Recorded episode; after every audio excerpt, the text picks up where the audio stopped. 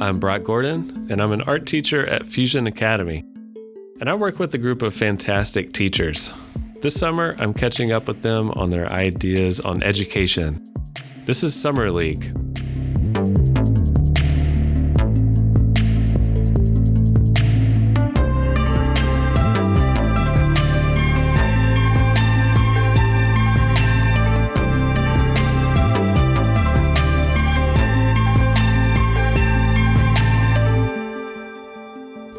My guest is Chelsea Smith. She's an English teacher, she's a life skills teacher. In part one, we're going to talk about her teaching philosophy. In part two, we're going to come back and talk about cooking.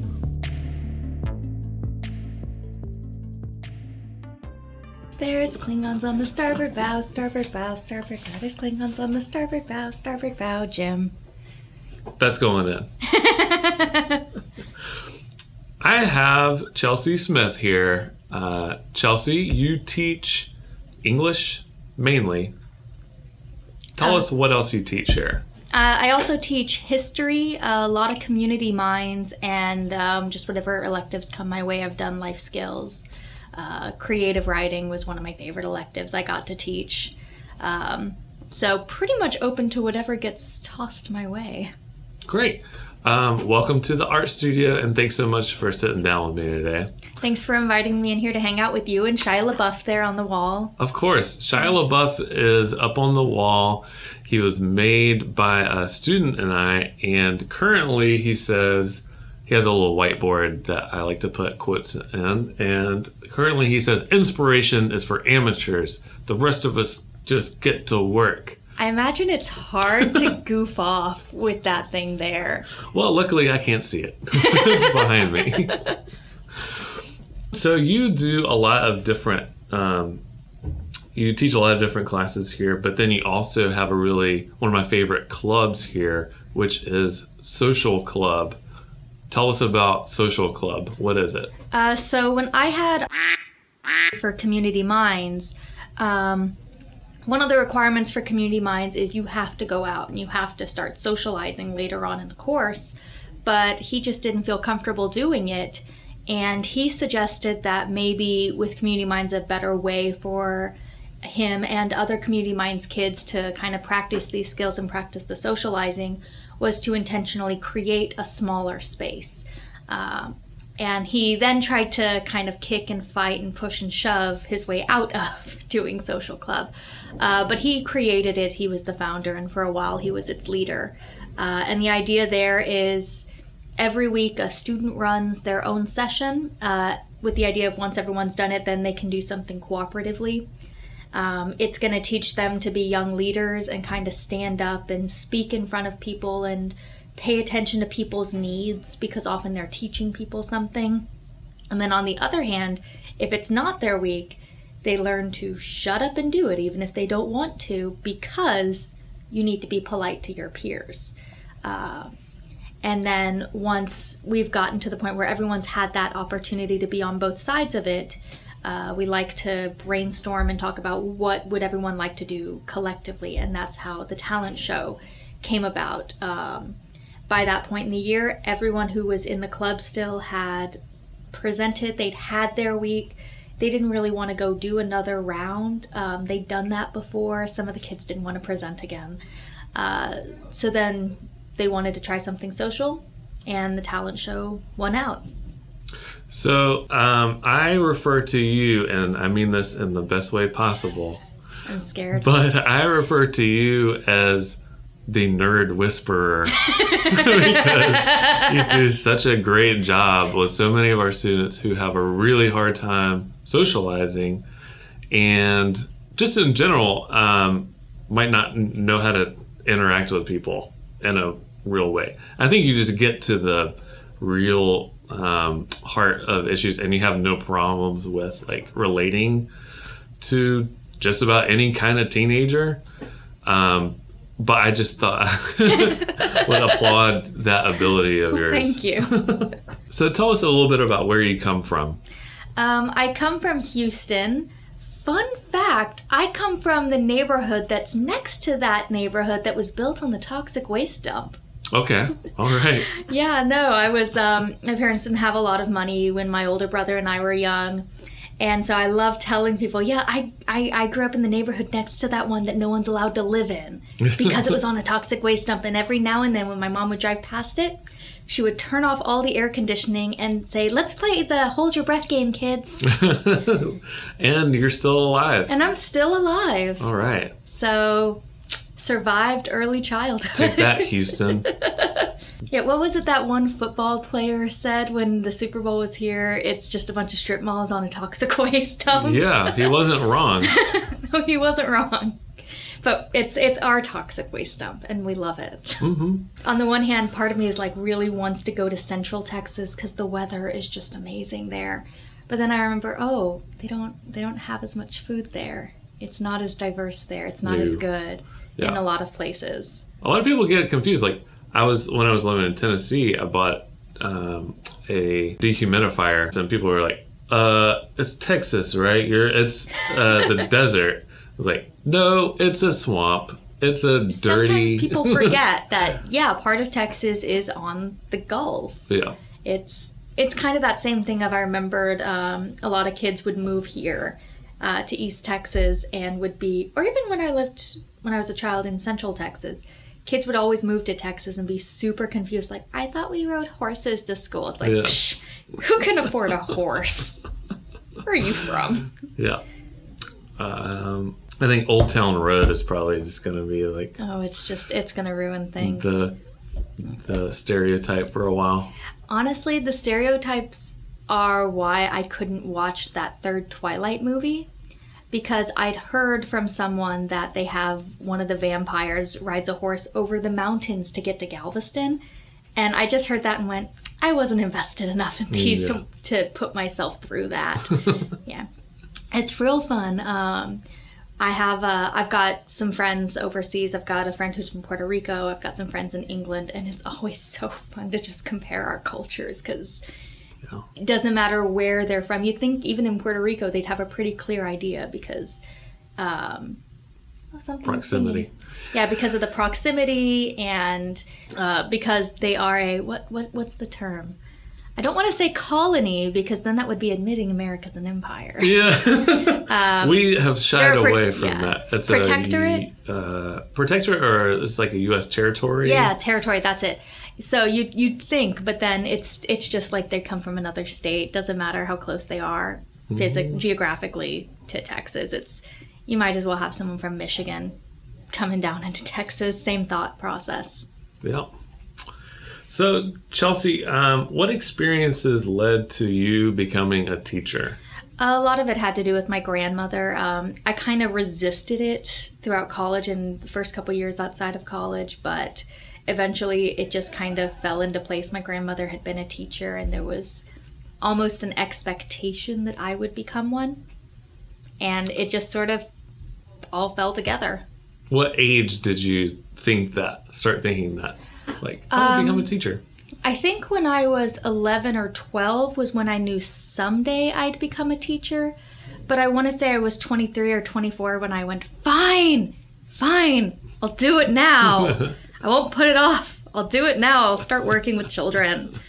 Because I tried really hard to sort of resist what seemed like my inevitable fate, and it didn't work. Yeah, what was that like? What were you like? Uh, like, was it 21, 22, 23, where you're like, I'm gonna go Do be a writer, or you know, whatever. At that time, I really wanted to work in film, and so that was kind of my goal. Mhm. And um, I initially moved to Austin after college, uh, and a job there didn't work out. And um, I was just trying to find ways. Turns out it's really hard to break into film, um, as hard as people say it is. Indeed. And it kind of came down to I started writing novels more and focusing on the writing that was a bit more independent. Um, just because in that way I felt like I'd have a little bit more control over my dreams than pursuing, say, screenplays. Um, because at the very least, with writing novels, it was I don't have to worry about all of those moving parts. I just have to worry about me sitting down in front of my laptop and actually writing and resisting the urge to just watch crazy ex-girlfriend videos on YouTube. Yeah. I imagine like writing that's a little bit more of a direct path to your viewer than if you're working in film, you might write a script, but that's interpreted by this whole team of movie makers and um, Yeah. it eventually it becomes diluted Yeah. from your original vision. And I think the only real way to kind of have control over your original vision is to become like Neil Gaiman. And even he has said he's getting out of television, he's getting out of film. He wants to go back to writing novels because he's exhausted with it. Um, I think he even had planned to get out of it because of some frustrations about the interpretation of his Doctor Who scripts.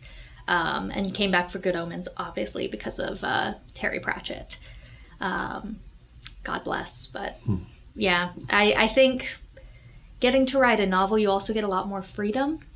Uh, I still want to do screenplays someday. I want to do comic scripts. I want to do everything at some point. But at the same time, you get a lot more freedom in terms of um, a novel just because of how you can handle exposition. You can be much more direct. It still has to be folded in, it still has to be clever. But you can just go into a character's head and hang out there for a couple of pages to explain stuff. Um, and I think if you kind of want to see the difference between how a novel works and a screenplay, watch the second, the Crimes of Grindelwald Fantastic Beasts movie and look at where it kind of failed as a movie is because Rowling is a novelist. She's not a screenwriter. And the way that she wrote that movie, she handled it like you would handle a novel. But it meant that the exposition felt very clunky or not very well explained because she didn't have the ability to handle it the way that you would in a novel. Had that movie been a novel, it would have been fantastic. If that makes any Yeah, sense. yeah, yeah. I spend a lot of time sitting and thinking about stories. it's a rare case in other facets that you're able to have that much control over the final product.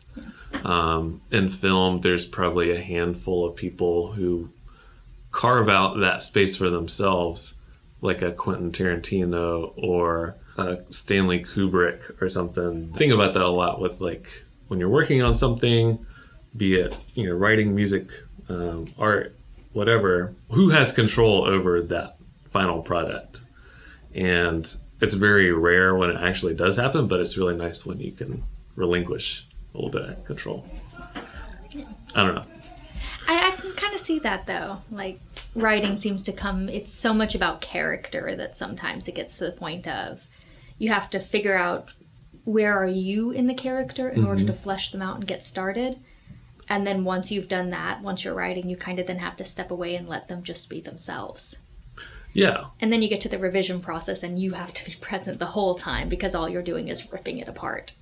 So do you ever do you ever get to that point where you have wishes for your story that um, you might take a step back and say like, well, obviously that can't happen. Like you have to give way to the world itself that you've created. Yes, it So- sucks. um, that actually just happened when I was revising my novel. A few times my editor was just like, "You- can't do this because of this thing you wrote. And I was like, But, but, but. And I said, If I get sequels, I have this plan. And she's like, I literally don't see that. I don't think you're going to be able to do that. And I'm like, But, but, but, I want to. and it's I, I've kind of hit the point of I had a big plan and I'm just like maybe that plan's not gonna happen. I don't know, And that's okay. And that that's okay. I, it's gonna it'll be fine. Everything's fine. We're in the good place. Do you have anybody that you model your teaching style on? that shouldn't be a hard question. Um, I think a little bit. There was a teacher when I was uh, well. I guess there's two teachers I can think of. Um, one is Mr. Stratton was my humanities teacher in high school, and he was just he was a walrus. Like he, he he was bald and he had this huge handlebar mustache, and he drank a lot of tea every single session, and he he didn't date, and I, I I'm Mr. Stratton. I, I just realized I've grown up to become Mr. Stratton. Um, but he was an artist, and he was really cool, and a lot of his sessions were just he'd sit and we'd have these big class discussions. And sometimes he pissed me off with our debates, but it meant that he was reaching me. He was reaching a lot of us. He was really engaging with us. Um, and he made us think because he would just sit there and challenge us over and over and over, even as he was teaching. Um, and then I had Professor Kennedy in college was a great government teacher such that I technically didn't need to take government honors. I chose to so I could take him for another semester. And he was a guy you could just feel how much he enjoyed what he was teaching. And he had these uh, red, white, and blue um, beanie babies. I think it was an eagle that he would just throw at us when we answered questions. And I've adopted that uh, into my community minds stuff uh, when I throw things at the kids to practice conversation. So is that like a talking stick or what? Sorry, what am I? Kind of like, like, a talking stick. Is yeah. that the term you use? There's like the chicken. Whoever's holding the chicken. Yeah, gets to gets, gets to, to answer the question. I love that. And then there was kind of a. I mean, I feel like it wasn't official, but we all definitely judged each other on did you catch it or did you drop it? Like how much should i judge you right now? And that was it was always fun. And it kept you on your toes.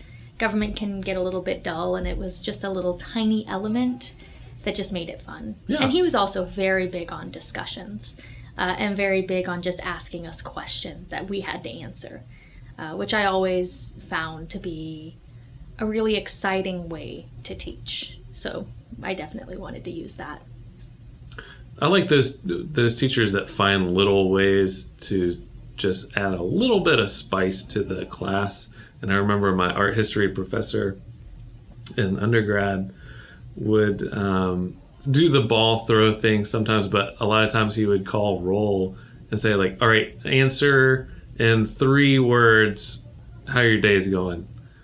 And everybody had to like come up with three words to like summarize their day and be like dead, dead, alive, or you know whatever. silly but something thing. to engage you right away. Yeah. yeah, yeah, and it would make other people laugh no matter what they said. What differences do you notice between um, your experience in school and the way you teach now?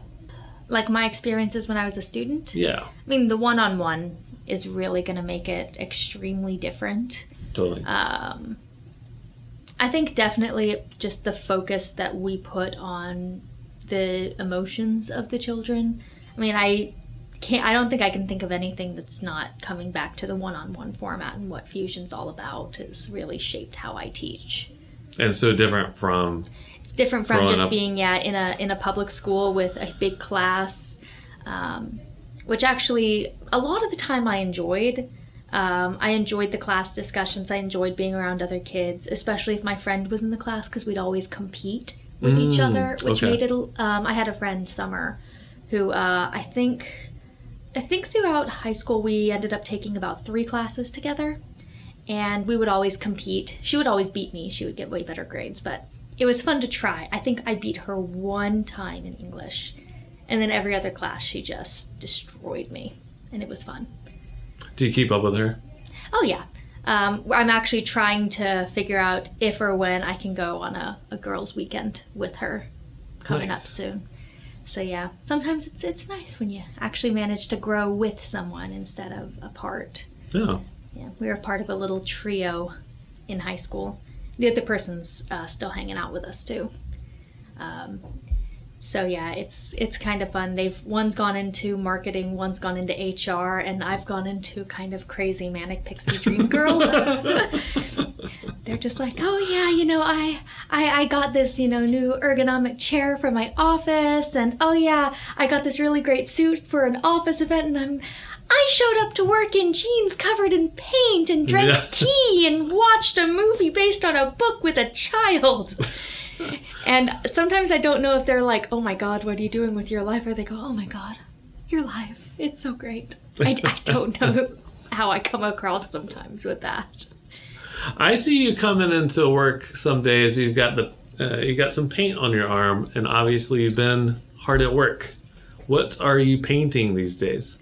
Um, well, most recently I did an art trade with someone. Uh, there was a bookseller who had a hard to find printed copy of a Neil Gaiman short story I really wanted. So in return for that, they had me paint up um, an interpretation of a Goosebumps cover. Uh, when I'm not doing that, usually I'm painting just for myself to put stuff on my own walls. Uh, but I also just painted recently a Groot planter that I've got in my room. Cool. I've seen it.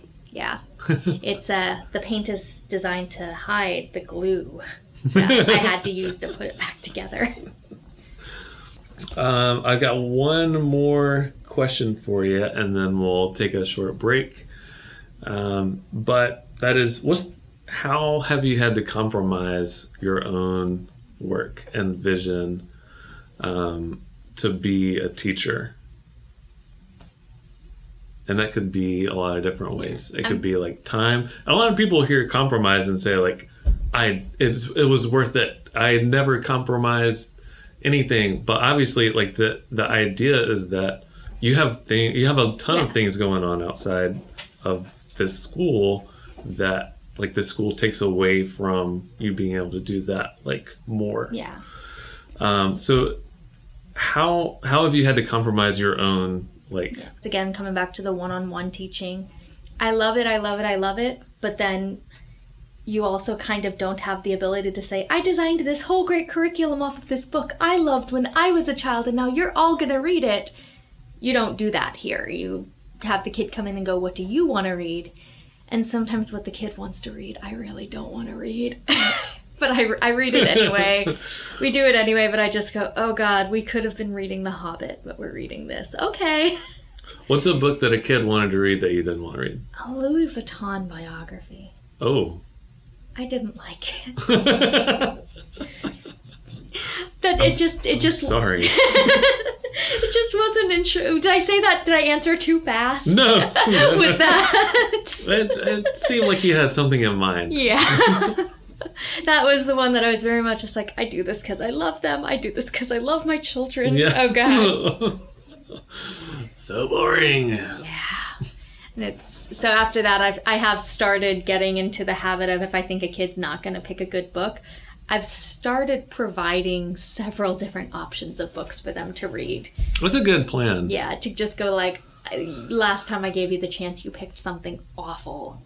Here's some choices. Sometimes it's good to present the illusion of choice. yes. I'm going to give you this sucky book, this sucky book, this sucky book, and this New York Times bestseller. Yeah. Which one do you want to read?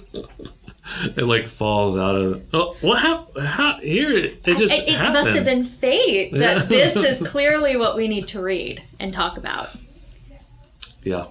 Don't let him. Don't let him make all the moves. Um, we're gonna take a short break and then we're gonna come back in part two and talk about food. Yay!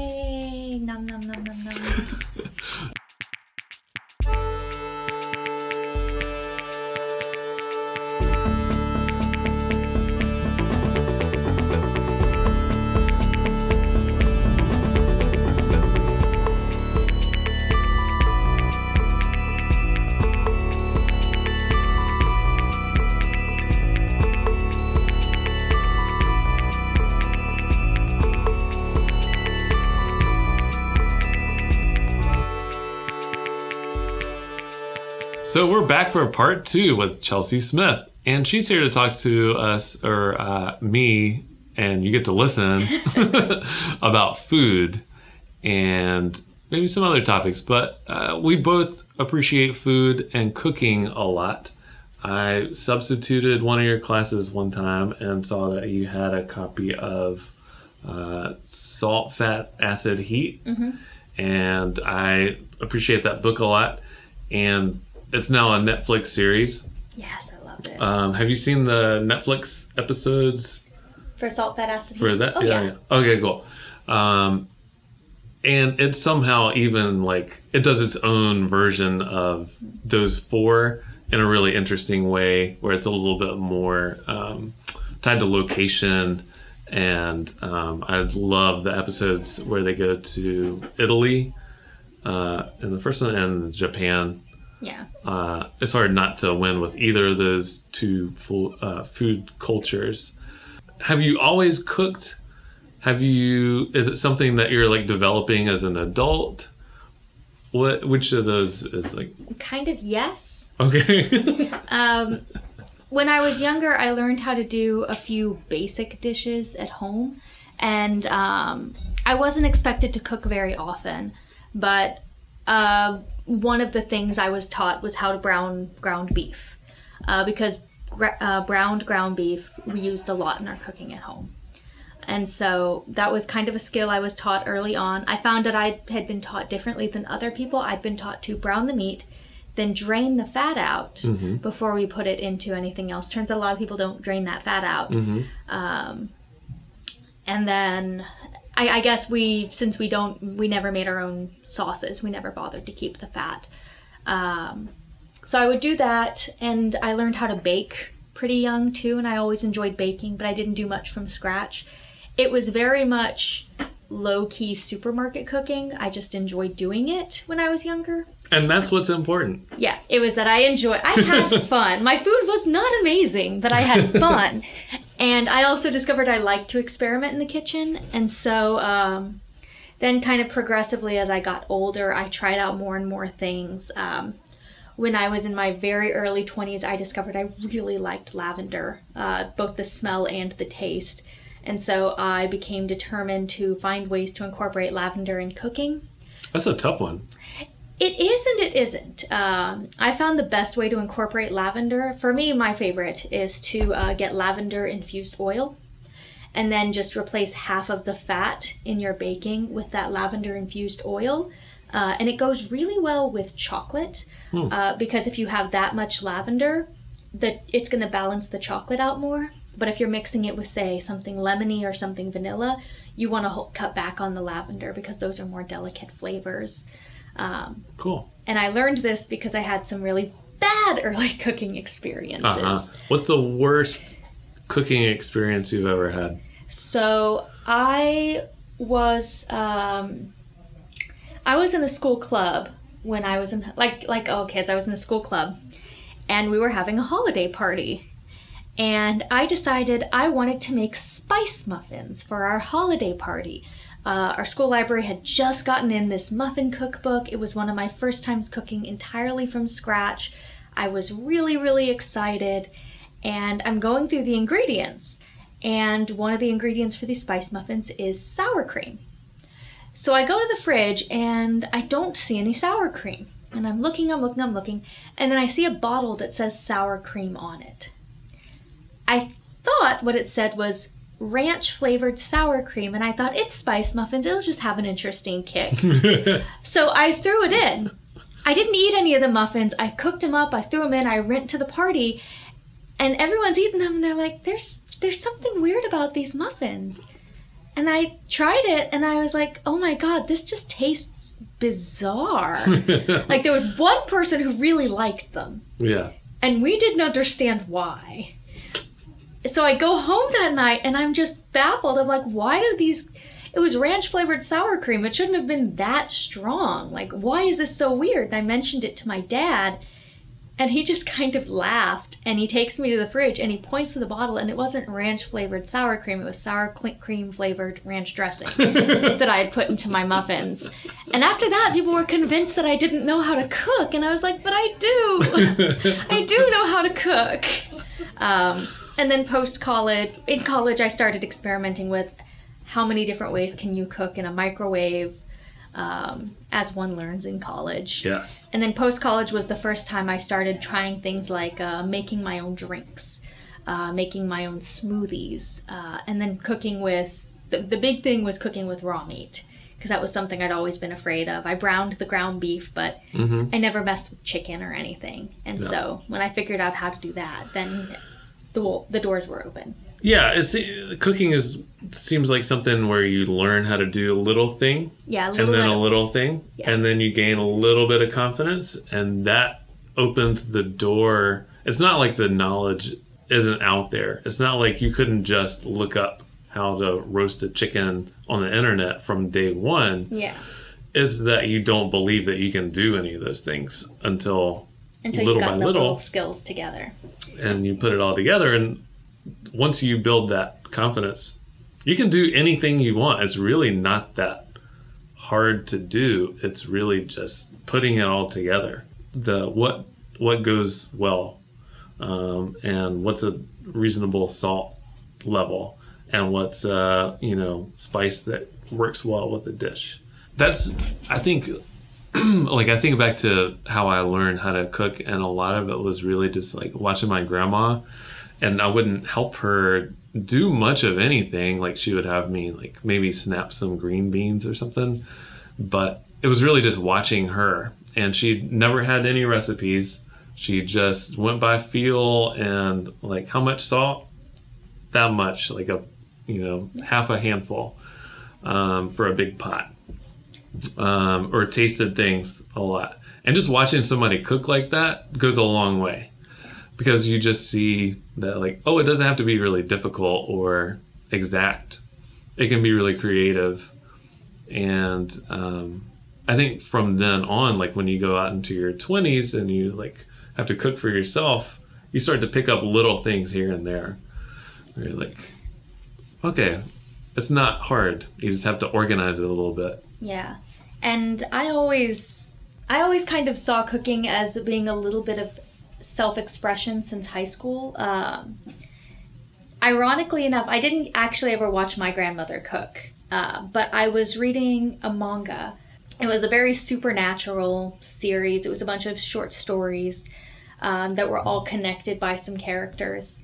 And in one of the stories, you have a woman who wants to learn how to cook, and one of the main characters happens to be a pretty good cook. So he's teaching her, and they find it really bizarre that she never eats her own food.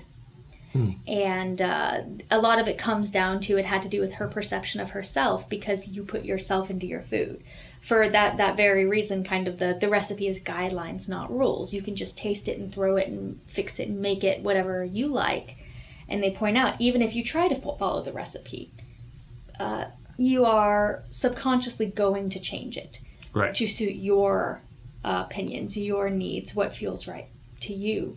And so the story then, I think the ultimate point was it had something weird to do with her self perception. But that really stuck with me of how much of yourself is going to end up in a dish. It's kind of similar to, you know, give half a dozen directors the exact same script and they're all going to shoot it completely differently. totally Um, so, and the same thing, you give half a dozen different chefs the same recipe. If they're professional chefs, it's going to taste pretty similar, but there will be a difference yeah somewhere because they are different people and they're going to express themselves differently by how they they cook. and that's the beauty of food like you never you could never i mean some people will get tired of eating new and delicious things but i don't know those people. Uh, you'll never get tired. There'll never be an end because people we've been cooking for as long as we've been people. Um, people keep innovating and coming up with new um, ways to do things and new combinations, even though the bare ingredients have been around forever. So you developed a cooking curriculum here. Um, tell us about that. So um, that's actually why I've got salt, fat, acid, heat in my room. Um, uh, Joseph was talking to me at one point about um, a poetry handbook that he's been working on and um, how it was kind of modeled after salt, fat, acid, heat. And so then I got really, really interested in that. And um, I knew I wanted to do a cooking curriculum, so I asked if they'd order a copy of the book. Uh, and then I read it and loved it. So the entire first semester um, is broken down into salt, fat, acid, heat. The first unit would just be just understanding the kitchen, like looking at a knife and learning not to be afraid of it, learning how to just look at it as it's a tool, treat it like a tool, and you have nothing to be worried about. How to use the oven, how to use the stove, how to, like, why we need to wash our hands, especially after you touch raw meat uh, or really any kind of dairy product. Um, and so on and so forth. And then I go into salt, fat, acid, heat. Each unit is going to have a little bit of a scientific element to it of what is this, why does it work this way, um, how does it lend to the flavor of the food, because at the end of the day, the kids are going to know how to heat up some ramen noodles.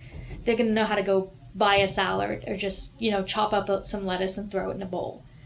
But that doesn't guarantee they're going to eat healthy. They're going to know how. They're, they're going to know they need to eat greens and low fat stuff. It's how do you make that stuff taste good? Yeah. And so um, we go through all of that in Unit 1 of how to make food, how, uh, the science behind it, how to cook at least one dish from each of these. And then Unit 2 uh, becomes kind of a culinary trip around the world. So I try to devote a unit to each uh, continent, uh, excepting in place of Alaska, it's fusion cuisine. And because there's just way more cuisine than you could cover in a single semester. Um, basically, it's each unit, the student is going to get a feel for the flavors of that continent or the region, um, and they're going to pick a country that they're really going to follow. Because, uh, say, French food is going to be very different from German food, is different from English food, is different from Russian food. And so, um, yeah, they're going to just kind of learn about the region, learn about their flavors, and then research and prepare a dish from that country. Ending in the final unit, they create fusion cuisine, um, which could be kind of cheating depending on the teacher. The kid could get away with just doing Tex Mex or something. Mm-hmm. Uh, but I would encourage them to invent a dish of their own to create. That's awesome. I was really interested when you were talking about developing that. Yeah, it's it's still it's still caught in the spider's web. We I have no idea when or if we're gonna get it, but I really and I know a lot of our kids really want to learn how to cook too. We've got some little chefs yeah. at the school who I think are just ready to get some more serious practice in. There's a couple of things that still gripe me about um, education, and one is the way that we've kind of pre- been presented nutrition and eating just in general. And that's through things like the food pyramid and like a lot of things that are like you should eat healthy foods. But they what I'm annoyed with is the kind of like the non-connected nature of um, how they present food. It's through home economics. If you take that, you learn how to make Rice Krispie treats. Yeah and then you go into health class and then you learn like this is the food pyramid and you should eat mainly you know fruits vegetables and a lot of these grains down at the bottom yeah which is also kind of like uh, i don't know about that um, but there's a disconnect between what you should be eating how you should plan to buy groceries and how to cook for yourself and those are three things that need to be like yeah interconnected um, because it's not necessarily that you should only eat. Like, I don't expect a college kid to just automatically be like, I'm going to eat all fruits and vegetables because that's what I learned in health class. Like, obviously, there's going to be a lot of ramen noodles thrown in there. Yeah. There's going to be a lot of beans and rice. And they're all economical foods that are easy to cook how can you throw in some greens every once in a while just to like round it out or yeah. throw in these like staples that would be really beneficial to young people as they're learning to be self-sufficient that needs to be our food education yeah. for high schoolers and i think a lot of it just kind of comes down to to use a buzzword here fusion empowerment you know like you pointed out logically we know we need to eat a lot of fruits and vegetables. Sometimes that's just not convenient. Yeah. You go and you buy them, and then if you don't cook them within a certain amount of time, they go bad in the fridge. Or sometimes you come in and your body's just really craving a certain kind of flavor that you're just not going to get. And it's a lot of the time you can, I think, bring those together if you understand how flavors work together. If you feel comfortable enough in a kitchen to be able to just go throw stuff like I think one of the uh, moments that made me go like, oh, I really like cooking was I was at a friend's house. Um, we were like sewing or something. It was it had nothing to do with food, but we ended up being there pretty late, and uh, we got pretty hungry. And we discovered I was probably the most free spirited chef in that house. And so um, we were talking about ordering a pizza or something, but we're like, oh, I don't know if we want to order a pizza or, you know, this, that, and the other. And I just said, well, let me go cook something. I've been trying to make a lot of um, okonomiyaki lately. And the um, owner of the house said, well, you can see what we've got. And I went down there, and just because of my knowledge of cooking and because I had done it a lot, I was able to throw together some carrot pancakes and a savory sauce for us all to eat. And it was kind of like the, oh my God. A younger me would have gone into that kitchen, gone, nope, sorry, let's order the pizza. Yeah. And so it was, it was, it felt really good to know that, you know, with a certain level of knowledge, you can just go into a kitchen and make something with whatever's available, which also becomes more economical because you're going to use what you've got more. Um, it's also going to be easier to incorporate healthy things. Uh, again, learning how to use what you've got. When I was younger, I hated Brussels sprouts. Until a few years ago, my brother prepared me some Brussels sprouts. And I discovered blackened Brussels sprouts are some of the most delicious things on the planet. They're super healthy. And on top of that, they really they have tons of I, I want to say it's fiber or something. They just really fill you up. And I Totally. was so satisfied after that meal and I did not expect to be. And it's kind of, you know, a lot of these, oh, I don't like that. Oh, I'm kind of picky. It's, um, to this day, I don't like olives. And it's been pointed out to me the reason I don't like olives is not because I don't like olives, it's because I hate the olives that we have here. Right. That if I were to go to, say, Greece and have olives, I would love them Delicious olives. because they're prepared properly. And I think a lot of the most empowering thing about knowing how to cook is being able to just kind of take care of yourself and make good use of your resources and be willing to be experimental. Be willing to just find something and go, I can use that. Like um last night I just got really really hangry for um, sticky rice.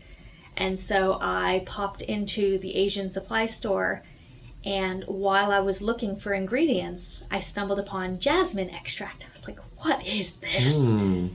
And it's kind of a new level of excitement to just be able to go in and be like, oh, I'm going to use this in something. I don't know what yet, but it's going to be fun. I've never heard of this. The jasmine extract? Yeah, it's got to be. Well, America, we're very behind the rest of the world in our use of floral flavors. Um, people have been aware that you can put rose in stuff, but we don't really. People Yeah. have been aware you can put lavender into stuff, and it's only in recent years you've seen rose and lavender pop up. Violet is still hardly ever used because it's so sweet and people don't expect that.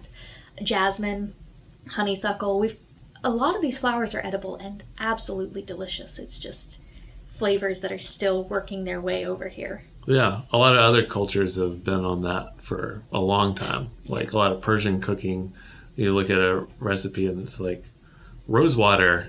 It's like, uh, I don't know where to go get that here, Yeah. but it's in every recipe. Um, fun fact: there is an uh, Indian supply store. Um, think that might actually be what it's called. Uh, it's next to the food basket. I want to say on the other side of forty five. Um, they've got rose water. They've got all this stuff. They've also got tons of cardamom, like in any form you want. You can get it in pods. You can get it ground up. You can get it fine ground. You can get it coarse ground. That's the beauty of living uh, close to Houston is that we have a ton. There's like, have you ever been to Little India?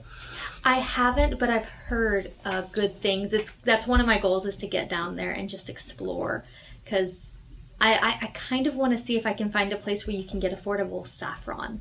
That's one of my Yep. like um, the jasmine uh, extract and saffron are kind of my um, my wish list. Yeah, super expensive. Yeah, super expensive, but at the same time, it's like, oh, I had um, saffron pasta for the first time last year, and it was like transcendently good.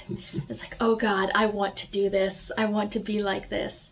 But um, I'm about to start experimenting more with matcha in baking. See what Oh, happens okay. there. Yeah, That's the fun is also is sometimes you discover it works, and sometimes you discover you need babysitting when you're making macarons, and it's all fun yeah. you can you can turn baking into a social thing by saying i need you to come watch me while i bake by watch me i mean you're going to bake the macarons and i'm going to go into the other room Of course. I, I pay them back i make them i make them the dinner and they make the dessert so it's fine It's also very impressive to friends. If you know, I will say this unequivocally. Um, whether you are, you know, whoever you are and whoever you're looking for, it is, uh, it will impress people if you can cook. Well, and it's it's it's really nice to be able to share that with people. Um, there's an anime that I really like called Yuri on Ice, and one of Yuri on Ice is also very about food, uh, which might now that I think about it be one of the reasons I like it. okay. But um, there's a dish called katsudon, which is basically um, it's uh, rice with um, you have katsu. It's supposed to be pork katsu, but I like to do it with chicken. Uh, and then you just cook up. Um, I think you're supposed to tempura. I get lazy. I saute a bunch of vegetables, and then you throw some spices on it. You grate the carrot over it. You. I like to make homemade teriyaki sauce, which is just molasses and soy sauce, and it's a huge endeavor. And so I don't do it very often. But whenever friends come over, I love to cook katsudon for them because it's not a dish you can find in most restaurants. And it's really fun.